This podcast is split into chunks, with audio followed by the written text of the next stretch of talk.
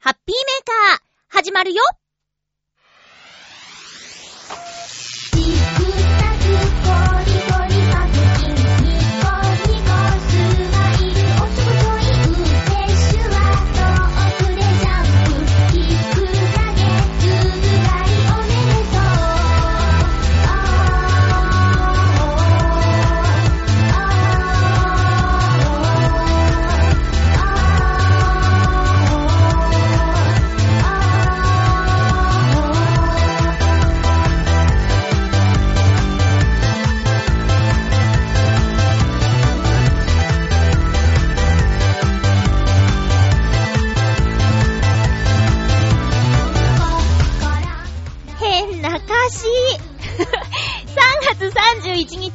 まゆちょのハッピーメーカー。この番組は、ハッピーな時間を一緒に過ごしましょうというコンセプトのもと、ちょわへよ .com のサポートでお届けしております。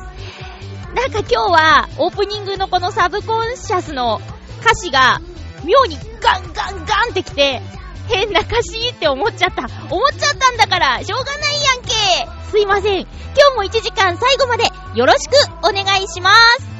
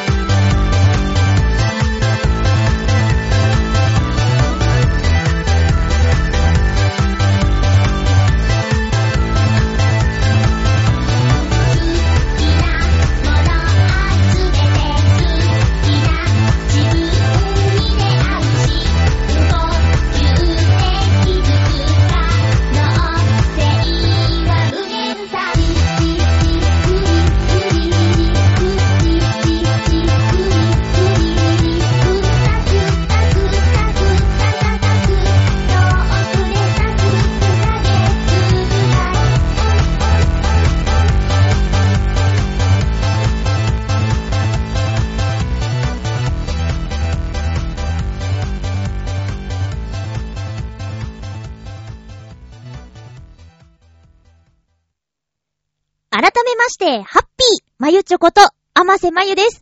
え今回の放送、ハッピーじゃねえよって思ってる方もいるかもしれないですね。まずは、お詫びから。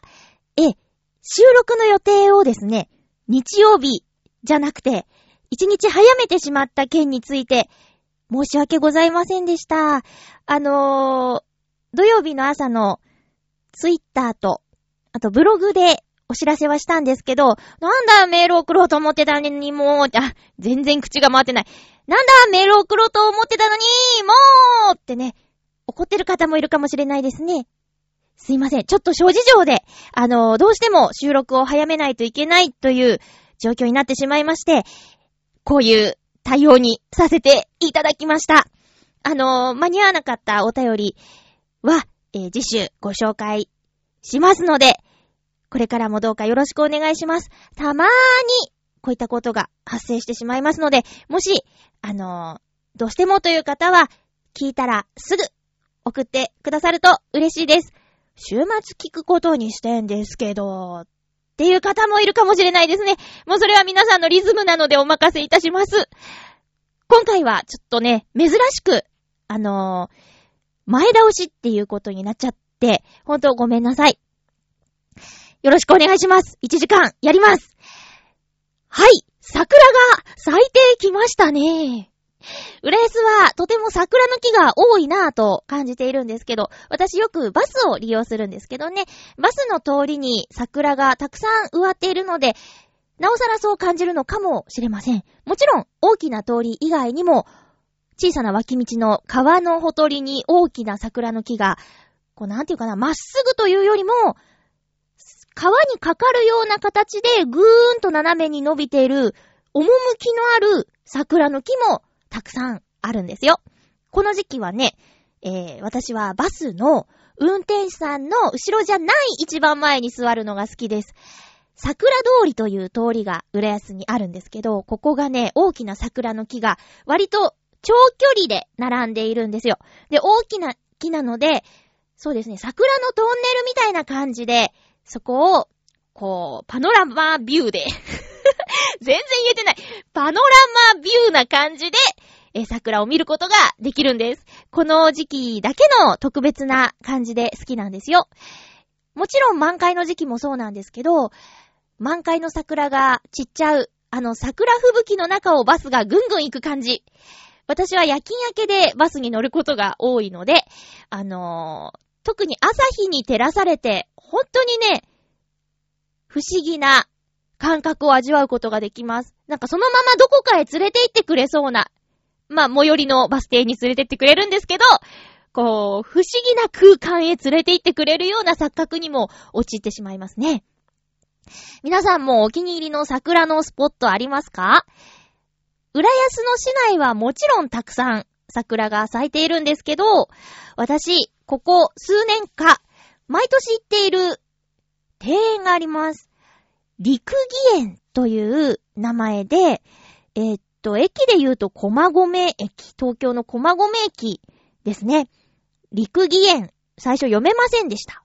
私のお友達が、陸義園行こうよ、テレビで見てすごかったよって教えてくれたんですけど、ここは、しだれ桜が有名ということで、それを見に行ったんですけど、陸義園探そうと思ったら、あのー、とても陸って読めない字を当ててるんですね。当ててるっていうか、まあ、そう、古い公園だから、まあ、そもそもそういうものなのかもね。えー、陸義園は、関数字の6に、よし、義理の義とか、よし、まさ、みたいな感じの名前に使う義っていう字なんですよ。6を陸って、なかなか読めなくないですか？ね、もう覚えたけどね。で、ここは、ライトアップもするし、昼間から入れるし、とてもおすすめです。しだれ桜、すごいですよ。本当に。これは一見の価値ありです。入園料がかかりますけどね。えー、っとね、300円かな ?65 歳以上は150円。あと、小学生以下と都内在住、在学の中学生は無料。だって。子供は無料なんだって。その、なんだ？都内在住在学？うん。大人は300円です。ここはね、秋になると紅葉も素敵ですよ。陸義園。これね、都内にはいろんな庭園や公園があるんですけど、ここの共通年間パスポートっていうのがあるんだって。私、番組で話したかな？あのね、旧岩崎庭園っていうところに行ってきたんですけど、そこで、そこはね、入館料が400円かかるんですよ。で、えー、この旧岩崎庭、園は、龍馬伝っていう大河ドラマ、福山雅治さんとか、大泉洋さんとか、出てた、あのー、龍馬伝っていう大河ドラマで、まあ、語り部として出ていたのが岩崎弥太郎さんですね。で、彼が、後々、まあ、ね、ちょっと小汚い格好でカゴを売っていた弥太郎さんが、もう後々、建てたという岩崎邸、旧岩崎邸、これがね、入館料を払えば、中を見学することができるんです。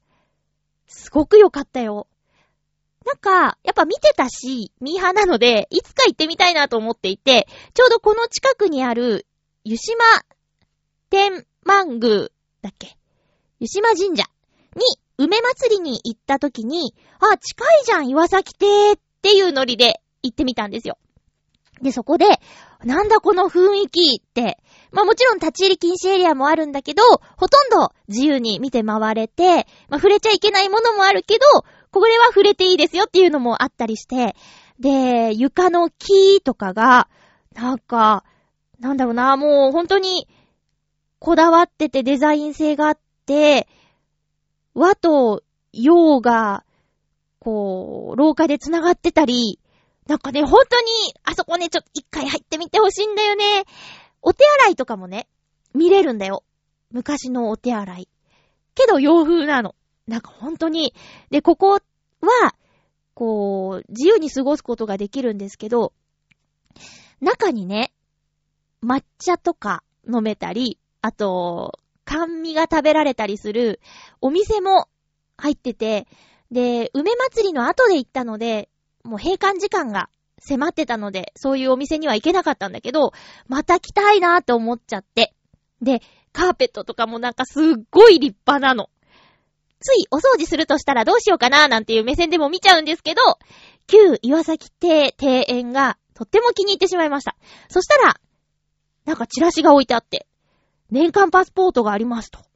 旧岩崎邸庭園のみの年間パスポートもあるんだけど、旧9つの庭園、浜離宮恩師庭園、旧芝離宮恩師庭園、小石川後楽園、そして陸義園、向島百花園、清澄庭園。これ結構聞いたことあるね。今コップガチャンってやっちゃった。えー、清澄庭園。あと、旧岩崎邸庭園でしょ？旧古川庭園、殿ヶ谷と庭園。ご存知の庭園ありました？で、この9つの庭園に、公園に、あのー、1年間、好きな時に、まあ、お休みの時はあるけども、行けちゃうっていう年間パスポートがあるんですって。で、私昨年は、東京ディズニーリゾートの、ディズニーランドとディズニーシーの年間パスポートを持っていたけども、あれね、確か8万いくらだったんだよね。で、この9つの庭園に行ける年間パスポートいくらだと思います？いくらだったら、買う？いくらぐらいだったら、いいと思う？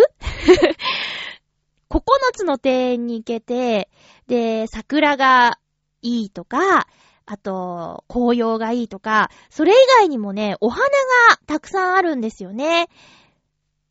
年間パスポートはね、一般で4000円。安いえ、65歳以上で2000円。安い。家にこもりがちなおじいちゃんおばあちゃんに進めてみてはいかがですか？写真を撮りに行ったりするのもいいかもね。あのー、建物の中は撮影禁止でした。ちなみに、岩崎邸は。まあ、とにかく、こんなとこあるんだと思って、ていうかこんなシステムがあるんだっていうことにね、驚きと感動をしたわけです。だから今度ね、お花見に、陸義園にもし行ったら、その時に、庭園パスポート作っちゃおうかなーなんてね、思ってます。見て見てって絶対見せちゃうけどね。これ見て見て見てって。ちなみにね、あのー、さっきの旧岩崎庭園が一番入館料としてはお高くて、他は300円とか150円とかなので、まあ、何回どこに行ったら元が取れるみたいな計算は置いといてですね。うん。なんていうか、持ってるだけでちょっとテンション上がりませんか ?9 箇所行けるんだよ。ということで、ちょっと庭園のパスポートのお話でした。なんか久しぶりにこんなゆっくり喋るね。もう最近ほんと皆さんにたくさんメッセージいただいて、ほんとにありがたかったですよ。なんでしょう、何喋ろうかな？とか 全然考えなくて、ここにね、座っているわけです。今日はね、ちょっと、最近話せてなかったことなんだったっけかなーって思い出しながら収録の準備をしていたんだけど、話したような気がするなーとか、こう、ツイッターでつぶやいたりだとか、まあ、最近ちょっとブログがおろそかになってるけど、誰か人に話したりだとかしたことと、ラジオで話したことが、ちょっとね、一致していない場合が 多々あります。はい。なので、もしかしたら、それ聞いたよ、みたいな話もしちゃうかもしれないけど、ご勘弁ください。えー、最近話してないことで、これは話しておきたいなと思うことは、ノートノーツのレコーディングを進めています。簡単にさらっとはお伝えしてると思うんだけど、えー、ノートノーツのレコーディング、えっとね、ライブの後、そうだなライブの時に、1月30、ん ?1 月の？あれ何日だったっけ ?1 月のライブの時に、えー、っと、りょうたくんが音源化したいねーって MC の時言ってくれて、で、私もしたいしたいって、そっから始まったんですけど、まず一度、反省会兼ミーティングをした時に、じゃあ、いつ何撮ろうっていうのをざっと決めまして。で、夏が来ると、レコーディングをしている場所、りょうたくんのお家はとっても暑くなるそうなんですね。で、えー、収録している時にはエアコンを切らないと、そのエアコンのウィーンっていう音が入っちゃうだから、暑くなる前にエアコンを使わないで済む時期に歌入れをしてしまおうというペースで今進めています。年末にクリスマスの曲、ブルークリスマスと、あと、秋の歌、もみ色の歌は収録済みだったんですよ。うん。この番組でもね、聞いていただいたんですけど。で、えー、ライブ以降、3曲撮りました。えっとね、アワペース、仲間ハーモニー、して頑張れ、撮りました。順調でしょ？トータルで5曲撮ってます。で、全部で12曲なので、まあもうすぐ折り返しかな。順調です。もう、りょうたくんがね、のとのつない方のりょうたくんが本当に頑張ってくれてて、忙しいお仕事の合間を縫って、むしろ、そのためにちょっと仕事早く上げて、制作しちゃうみたいなね。で、その分、早出するみたいなことまでしてくれてて、もうね、感謝しかないですね。その音源制作について私本当に歌を入れの時にコンディションを整えるぐらいしかできなくて、だからもう本当に頭が下がっちゃうんですけど、え、りょうたくんと私のレコーディングの方法なんですけど、え、まず、あのー、お家に行って、ちょっと雑談して、で、その後、こんな感じで作ったよってオ、ケを聞かせていただいて、で、方法、いいねいいねって、必ずなるんですよ。うーん、これちょっとそんなアレンジしちゃうみたいなことには全然ならなくて、やっぱりね、作曲者自ら作ってくれたっていうことがあって、まず愛情を感じるんだよね。愛情がたっぷりだから、もうなん、もう本当にこれに声を入れられるんだっていう嬉しい気持ちになって聞いてます。はい。で、えっと、じゃあ、そのいつもはりょうたくんのピアノに合わせて歌っている私なんですけど、OK で歌ってみましょう。テストっていう感じで、さらーっと、あ、そっかそっかってこんな感じかって歌ってみた後で、じゃあ撮っていこうかーってなって。で、撮るんですけど、大体、今までそうですね、大体、最初のテイクが採用されています。そうなんですよ。あの、勢いと新鮮さで、カチッカチッって歌うなんて求めていないと、えりょうたくん、おっしゃいます。そんな、そんな感じでやってます。で、もちろん、すごーく乱れてしまった場合は、うん、こ、ここちょ、もうちょっと取り直しさせてって言ったり、ここもう一回やろうかっていう感じで、お直しはするんだけど、基本的には、一回目に歌ったテイクが採用されています。なので、あの、乱れはね、あると思う。うん。けど、なんでしょう。そうだな許容範囲です。自分らで言っちゃダメだよね。その、りょうたくんは、あの、初音ミクちゃんを使えるんですよ。ミク使いなんですけど、で、ちゃんと、その、音程に当てはめて歌うのは、ミクちゃんの、範囲、範疇っていうかね、ミクちゃんの得意技。で、えー、私たちの曲には、楽譜がないので、当たり外れっていうのが、まあ、その、蝶が変わるだとかね、こう、大事なところ以外は、決まってないっていうのが、現実なんですね。今の音違うよっていう話には、大体ならないかなうん。多分、りょうたくんの中には、この音っていうのがあるんだろうけど、そこはね、重要視していないっぽいんだよね。うん。だからそんな感じで、新鮮さ、あと声が疲れない、疲れてないっていうのが重要なこととしてやってくれていますね。楽しくやってますよ。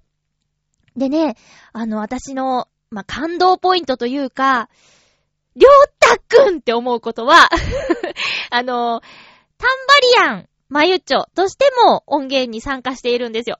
私ライブで何曲かタンバリンを打つ曲がありますね。で、そのタンバリンは、きっとね、その、なんていうかな、打ち込みの音源の中にタンバリンっていうパートがきっとあると思うんですよ。タンバリンに似たような音とか。で、それで、打っちゃえば早いし、正確なんだけど、ちゃんとマイクの前で、私がタンバリンを叩いています。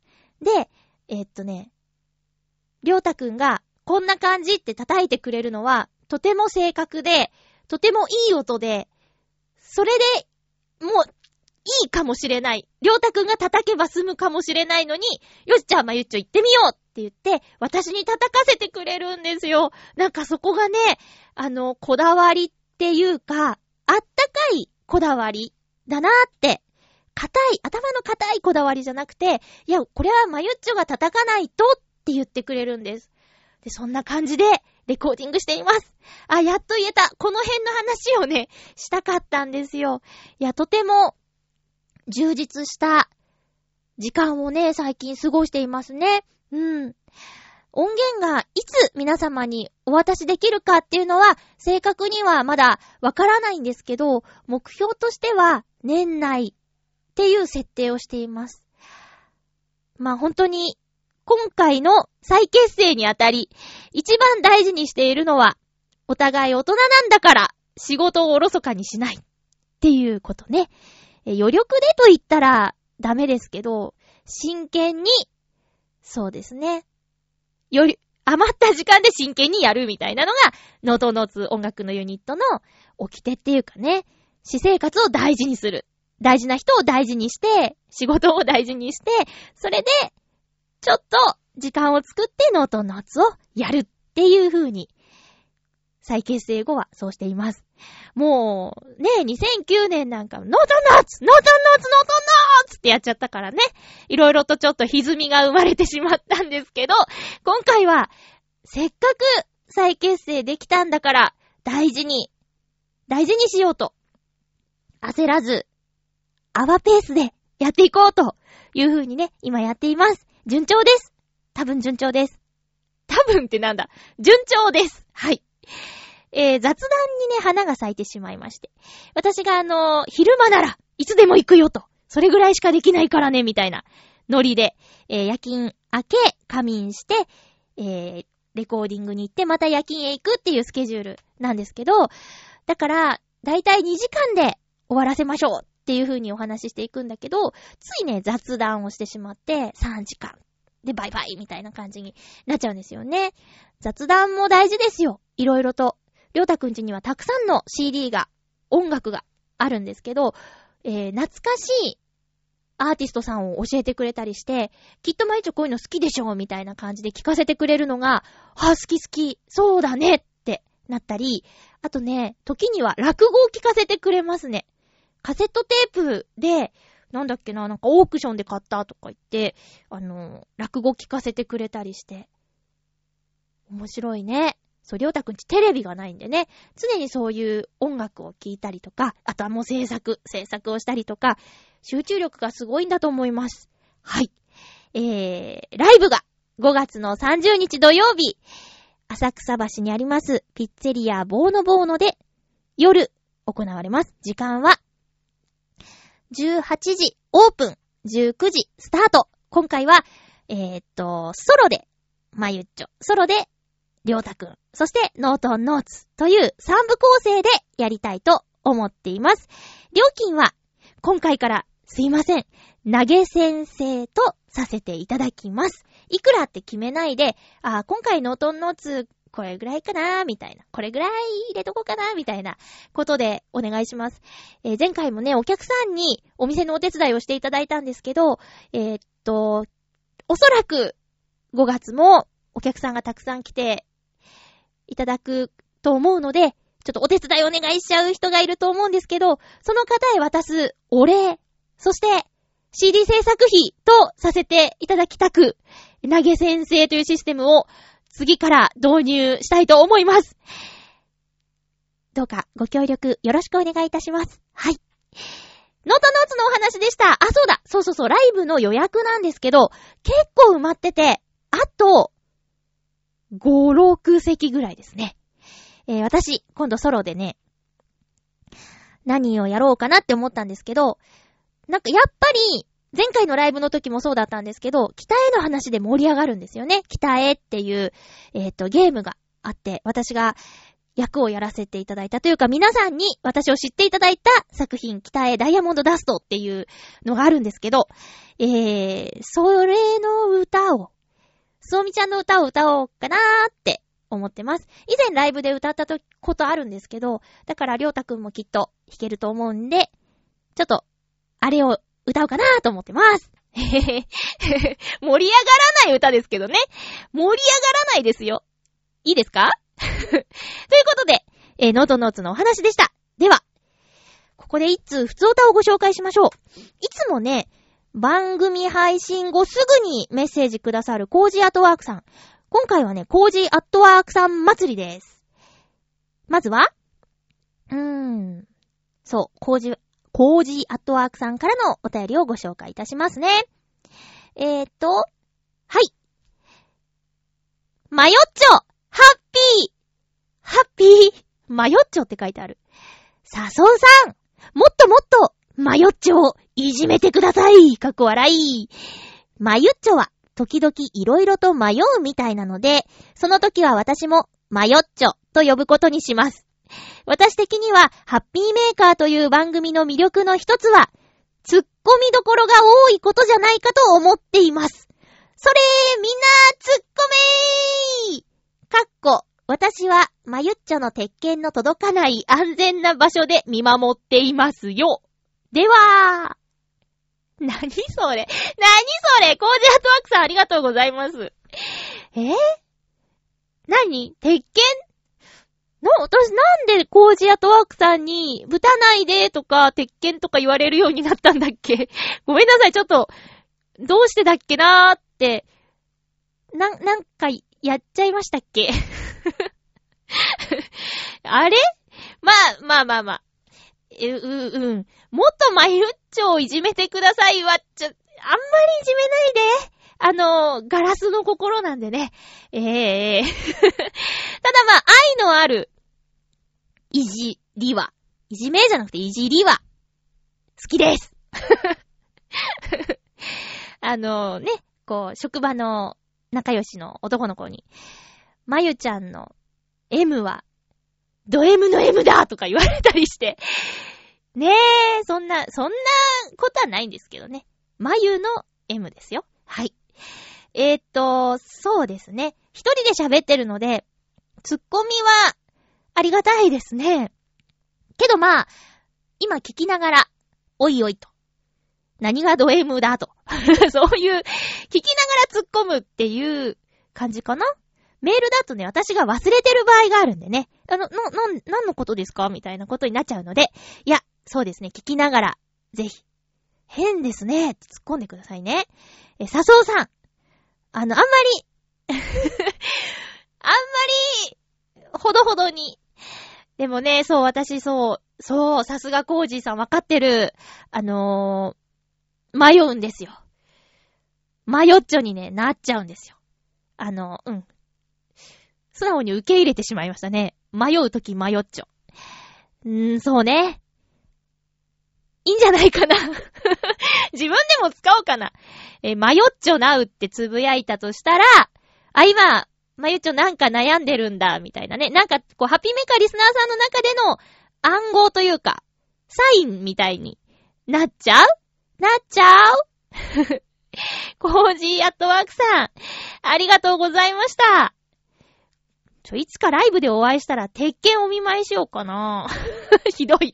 しませんしないから来て。あ、5月は無理なんでしたっけ？個展、どうですか？お知らせ、もしありましたら、番組で紹介するので送ってくださいね。えー、では、コーナーいきますよ。ハッピートーク、オノマトペ。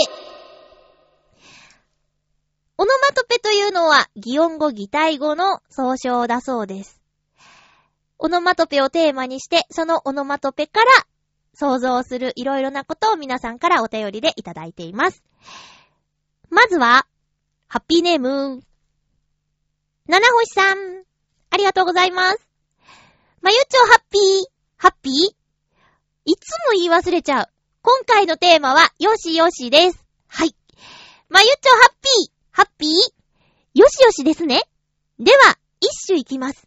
はい。七星さんはいつも、短歌を な、なんだっけって思っちゃった。短歌を送ってくださるんですよね。あ、もう口が回らない。え、短歌を送ってくださるんですよ。はい、行きましょう。では一首いきます。ベベン。よしよしと、頭を撫でて笑み浮かべ。宝を見つけた子らは駆けゆく。よしよしと頭を撫でて笑み浮かべ。宝を見つけた子らは駆けゆく。なお、就職活動はちゃんとしております。はい。こういう単価関係のお仕事あればするんですが、さすがにないようです。そして、私に子供はいません。子供はいません。あ、なんだ今日の口。えー、近くに公園があるので、その子らをモデルに歌を作っております。七星さんありがとうございます。公園にいるお子さんを見て、短歌を考えているということで、前回ね、ちょっとその、お子さんが出てくる短歌が、たまにあるなっていうお話をして、もしかしたら、身近にいらっしゃるんですかっていう質問に答えてくださった形ですけど、近くの公園の子供か。近くの公園の子供さんね。うん。キャッキャッキャーって言って可愛いよね。私がナレーション収録に向かう途中にある公園で、えー、保育園だか、なんか託児所だかの子供たちを遊ばせている公園があるんですけど、こないだ懐かしい鬼ごっこしていたよ。氷鬼ってわかります？あの、鬼が、まあ、鬼は鬼でタッチするんですけど、え、鬼にタッチされる前に、氷って言って、手を胸の前にクロスさせて、唱えると、鬼にタッチされても鬼にならないっていうルールの氷鬼。これ地元では私やってたんですけど、この、ね、関東で見たのは初めてで、ああ、やってるんだと思って。で、その、こう、氷って、氷とか言ってたかな氷って言って、そしたら、まあ、触って鬼にならないけど、自分もそこから動けなくなるんですよ。凍ってるから。ね。で、味方っ、まあ、逃げている鬼以外の味方にタッチしてもらうと、氷が解除されるんです。で、また、動けるようになる。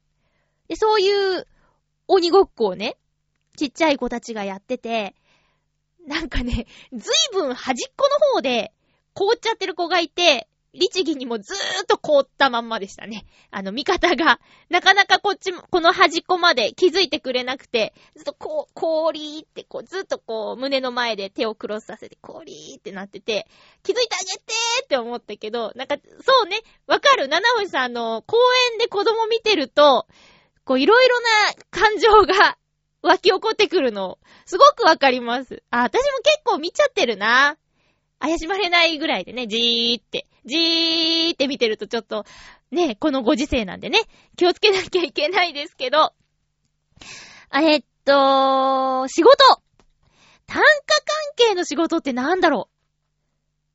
逆に、何ですかね？あの、単価関係って言うとすっごく絞られたものになっちゃうし、今んとこ私一個も思い浮かばないんだけど、あの、文字を書く文章を考えるっていう風にしてみると、例えば編集の仕事とかっていうのどうですかね？あのー、まあ、私の住んでいるところに入ってくる地域新聞みたいなのがあるんですけど、それの求人でよくタウン誌の編集募集みたいな記事がね、載るんですよね。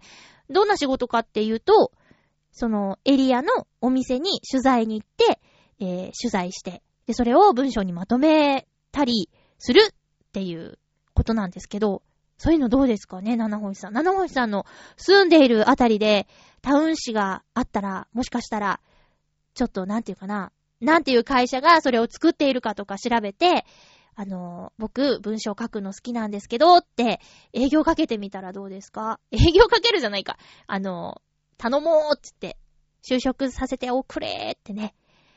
どうでしょう。でね、自分のこうページがもらえるぐらいまでなったら、この、今月の一種っていう感じで、僕の考えた単価ですとか、このお店を取材して一種とかね、もぐもぐと、美味しい、楽しい、ダメだ。とか、どう、どうですかねその、ね、文字を考える、書く、仕事、探し。七星さん頑張ってね。ありがとうございました。続きましては、ハッピーネーム。たけのこさん、ありがとうございます。まゆちょハッピー、ハッピー？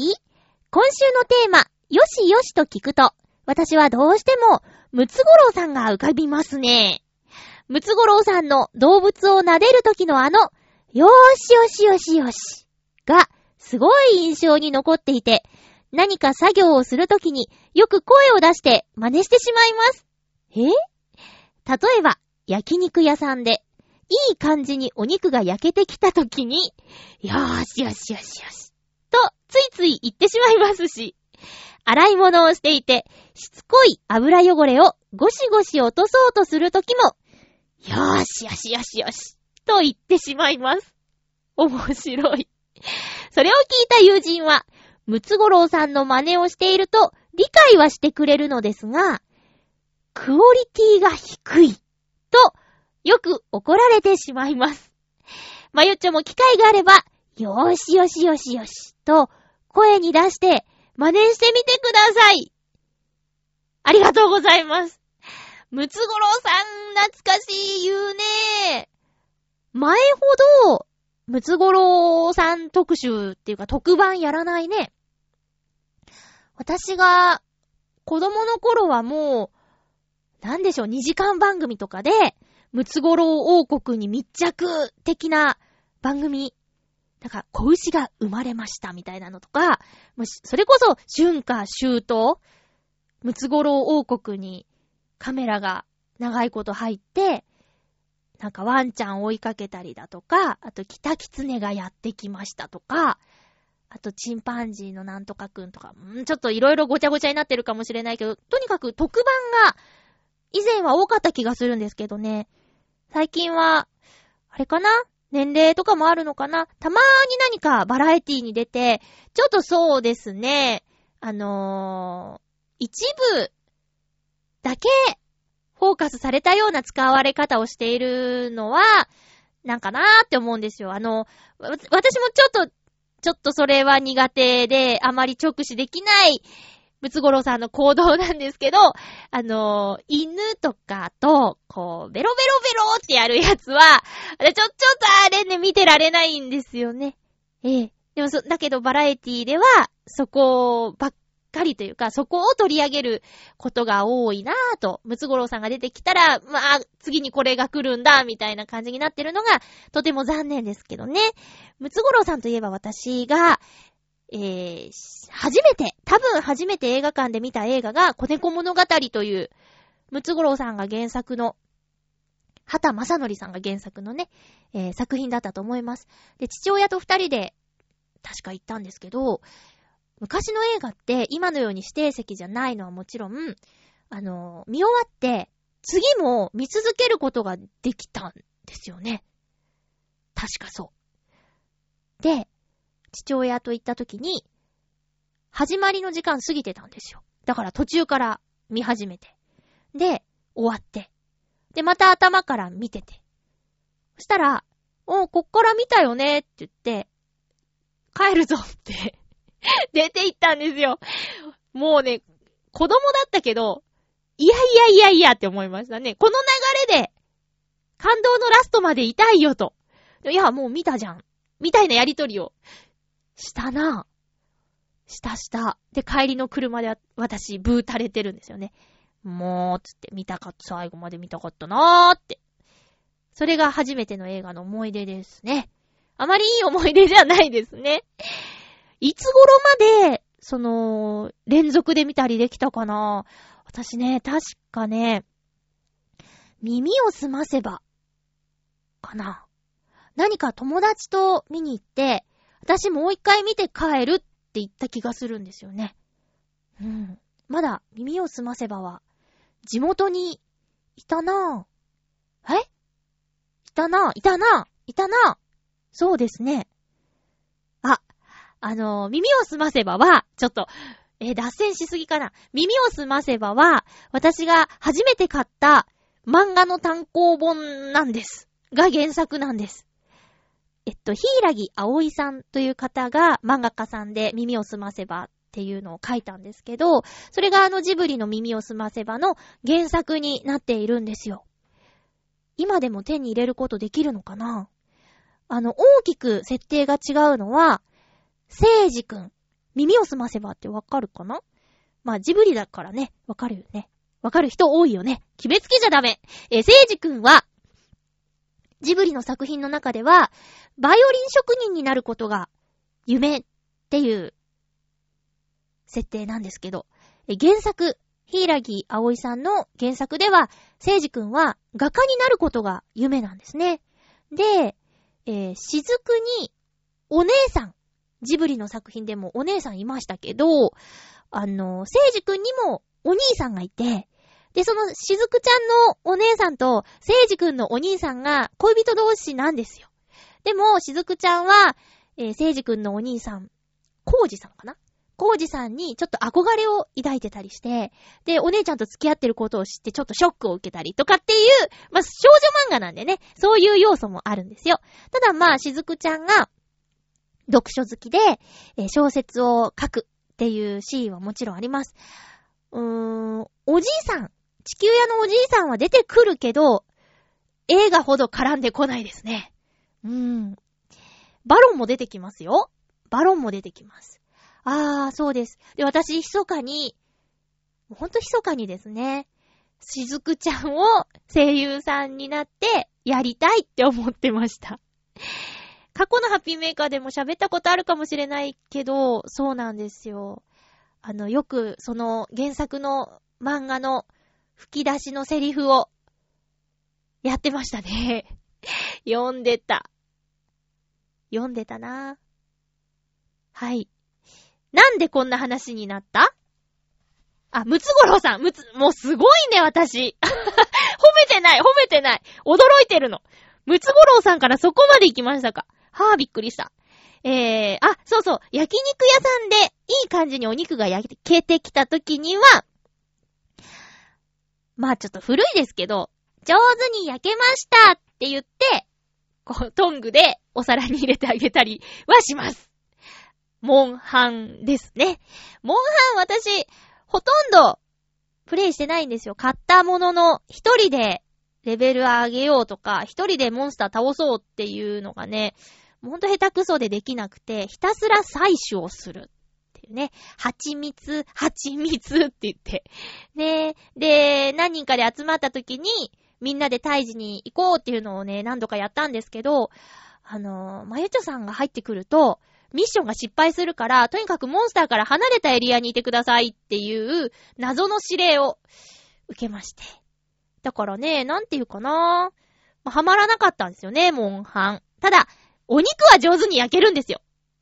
なんかこう、音楽が流れてて、くるくる、くるくる肉を回して、でやーってあげた時に、上手に焼けましたとか、あと、やりすぎると焦げちゃったりしてね。まあ、そう、そのモンハンの中でそんなに重要じゃないですけど、上手に焼けましたですよ、焼肉では。いや、よしよしよしもやってみようかな。竹の子さんありがとうございます。大脱線してしまいました。えー、続きまして、ハッピーネーム、コージーアットワークさん。ありがとうございます。まゆっちょハッピー、ハッピー。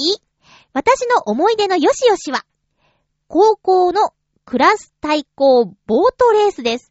クラス対抗ボートレースです。各クラスから2チームが参加し、学校の前の桟橋から沖の島を回って帰る3キロほどのコースで競うタイムトライアルでした。当然のことながら、クラスにボート部の部員がいれば有利になります。しかし、私のクラスには2人しか部員がいませんでした。圧倒的に不利な状況です。そこで私たちが考えたのは、1チームを犠牲にして、罠を仕掛ける作戦です。ほう。一隻が、後先考えないハイペースで、折り返し地点の沖の島まで進み、追いついてきた他のクラスのボートの手前で力尽きたように急減速。コーナーの内側を譲ると見せて、島の岸壁へと押し込むというものでした。岸壁の近くは波が荒く、高くなり、さらに島の影から出ると、風に煽られて、強烈な三角波に見舞われます。風が強いと、ボートが波に、船底が見えるほど持ち上げられることもあり、恋で進むことが難しくなります。おー。その間、島を大回りしていた別チームが、スパートをかけて先にゴールを狙うわけです。この作品、この作戦に必須なのは、海から吹く向かい風。レース直前までほぼ無風で、しょんぼりしていた私たちですが、レース開始直後から強い向かい風が吹き始め、チーム一同、よしよし、と頷きました。結果は見事入賞ああ、でもこれは、よしよしより、しめしめな出来事だったかもしれませんね。では、すごい、ドラマみたい。ドラマみたいですね。頭脳戦だ。もうこうなってくると。よく気づいたね。この一石、おとり作戦。はぁ、すごい。高校の時でしょ、これ。いや、なんか、私は普通科だったし、高校に行く覇気がほとんどない学生だったんですけど、こうやって高校の時の思い出がね、しっかりある方がね、羨ましいんです。まあ、例えば部活を一生懸命やったとかでもいいんですけど、なんでしょう。もう高校時代は、ちゃんと卒業するが、目標だった。ダメな子だったんでね。うん。で、なんとか学校行くために生徒会に入ったっていう、あれ？先週も言った気がするな。まあ、そ、そんなやつだったんで、この高校時代のキラキラした思い出が、本当に羨ましいし、私がなかった分こうしてお話聞くと、テンションが上がりますね。だ、それになんか、ボートでしょ？みんなで息を合わせてっていうのがまた、青春って感じするじゃん。なんかいいですね。でも、あれね、波が高く、荒くなって、で、船が船の底が見えるぐらいに傾いちゃうって、危ないね。命がけだね。みんなでね、救命胴衣を着て、やるんだよね。小学校の時、臨海学校、海の学習ってうちの学校では言ってたんですけど、それでカヌー体験をやるし、あと地引き網をやるっていう、その臨海学校があったんですよ。でね、私はとても楽しみにしていたの。小学校5年生の時で、初めての一泊だったんですよ。学校の行事として初めて、えー、夜家に帰らないクラスのみんな、まあ、学、年みんなで、あるところに研修に行くっていうのが初めてのことで、すっごーく楽しみにしていたんですよ。船も焦げるし、地引き網って何？え？やったことない？わいわいってなってたのに、私、前日だか前々日だかに、給食当番で牛乳瓶を運んでる時に、転んで牛乳瓶が割れて指を切ったんですよ。バカでしょほんとバカだよね何やってんだか。で、カヌーは焦げず、地引き網も握れずっていう臨海学校。やっぱりさ、そういうのって思い出に残りますね。あとね、その宿泊施設があるんですけど、手旗信号坊やみたいなね。そんな名前じゃなかったよ。ただその銅像で赤い旗と白い旗を持った手旗人形っていうか銅像があるんですよ。で、それをね、それが深夜の0時になると手が変わるっていう噂が流れて、見に行った。見に行きました、みんなで。窓から。え、変わるかな？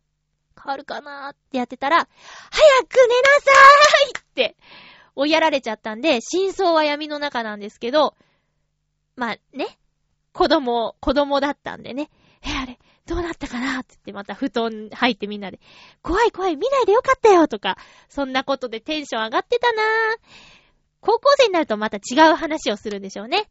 うん。小学生はもう可愛いもんですよ。うん。いやー、面白い。ありがとうございます。しめしめっていうオノマトペいいね。ちょっとテーマに使わせていただこうかな。しめしめ。ということで、今回はですね、3通の、よしよし話をいただきました。えー、っと、よしよしといえば、あの、七星さんの歌の中にもありましたけど、頭よしよしされるの女の子結構ね、キュンときますよ。ランキング、とあるランキングでも壁ドンよりも頭ポンポンよしよしが来てましたからね。あの、いつだったかの、洋一郎さんのラジオで、壁ドンとか、あと、なんだ、肩ドン？肩に頭を乗せるとか、そういう話でもうすごい盛り上がってた回が、面白かったなんかすごくハイテンションで、生き生きしてて、生き生きレディオショーっていうタイトルなんですけどね、すんごい生き生きしてて、面白かったんですよね。頭よしよし。まあ、相手によりますけどね。はは。斎藤匠さんってかっこいいね。いや、斎藤匠さんより私は、長谷川博樹さんですけどね。はい。どうでもいい。さあ、続きましては、えー、ハッピートークオノマトペにお題を提案してくださるメールが届いています。ハッピーネーム、ブルユニさん、ありがとうございます。まゆっちょ、ハッピー、ハッピー？オノマトペのお題を考えてみました。ありがとうございます。次回の放送は4月に入っていることもあり、新生活が始まっている人もいるかと思います。新しいことを始めるときはどうしてもドキドキしてしまうものですよ。ということで、ドキドキをテーマにしてみてはいかがですか？怖いことに遭遇した、好きなあの子が隣の席に、ドキドキもいっぱいありそうですね。ということで、ブリューニさんありがとうございます。4月一発目なので、このお題にしたいと思います。え、次回はドキドキ。次次回は、しめしめ。もう次のやつまで発表しちゃおう次回はドキドキでお願いします。ブルーニさん、ありがとうございました。皆さんお便りお待ちしています。続きましては、ふつおた。えーっと、あ、コージアットワークさんのふつおたをいきます。まゆっちょハッピー、ハッピー？ハッピーメーカーのピロリ金率、高いですね 私は、山や沢の湧き水や井戸水を沸かさずに飲んだりしたのが原因ではないかと思っていますが、こんなに簡単に治るものならさっさとやっておくべきだったと反省しています。でも治療に入るまでが長かったんですよね。何度も胃カメラを飲まなければならず、最初は下手な先生に当たって、喉が痛くて声がかすれたりして、え、別の病院へ移ったり、えー、つくづくいい医師に出会うのは大変です。同じ経験をしているリスナーの皆さんと、ピロリ友の会を結成してもいいかも。かわいいピロリ友の会。まゆっちょは入会するために検査を受けてくださいね。では、前回のね、ハッピーメーカーもピロリ菌がテーマなのかなって思うぐらいに、ピロリ菌にまつわるお便りをたくさんいただきましたけど、あれからね、周りの人にちょっと聞いてみたの。ピロリ菌、なんか、ピロリ菌になったことありますってなんか変だよね。ピロリ菌をやっつけたことありますか？みたいなことで聞いたんですけど、今の身近な人、職場の人主に、にはいなかったかな？ピロリ菌って何？どんなやつ？って聞かれて、皆さんからのメールを参考に、みんなが持っているものらしいですよっていう、ちょっと知ったかぶりというか、あのー、答えることができました。ピロリ菌友の会、あ、じゃピロリ友の会はすごく音が可愛いし、なんかいいけど、どうなのかな？まあ、同じ体験をした皆さんで語り合うのは盛り上がりそうですね。どんだけひどかった自慢とかになるのかな？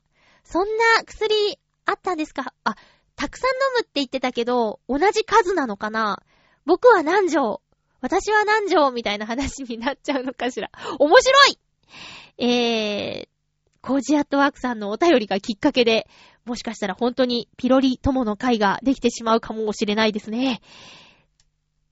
胃カメラについては怖い情報ですな。私、人間ドック5月に受けるんですけど、ライブの前なんですよ。直前ではないんですけどね。これでだって、声がかすれたりとか、ダメですよね。こんなことがあったら困っちゃいます。コージアトワークさん、ありがとうございました。うまい先生に当たりますように。でもみんなに脅されてんだよな。下手だよって。怖いよー。続きましても、コージーアトワークさんからふつおたです。前回ご紹介できなかったメッセージですね。まゆっちょ、ハッピー、ハッピー？音と集中力についてですが、私は何かするときに静かすぎるのが苦手です。ラジオやテレビ、音楽などがないと集中できません。と言っても、一度集中してしまうと、ほとんど何も聞こえなくなるのですが、そうそう、私のテレビ環境は、ほとんどケーブルテレビのチャンネルに依存しています。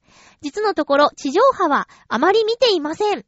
ヒストリーチャンネルと、ナショナルジオグラフィック、ナショナルジオグラフィック、ディスカバリーチャンネルに、アニマルプラネッツがなかったら、多分、テレビは見ないのではないかと思います。では、ありがとうございます。そうですね。全くの無音って、ちょっと耳が痛いというか、耳が、に違和感が生まれませんか？皆さん、あまり経験がないことかな？その、防音室。すんごい防音率の高い防音室に行くと、耳がね、ちょっと、クンってなるんですよ。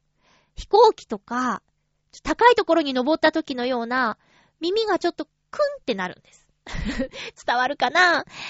耳鼻咽喉科とかさ、あと、聴力検査とかするときには、そういう部屋に入れられることがあるけどね、その時に、あ、このことかって思い出してもらえるかなって。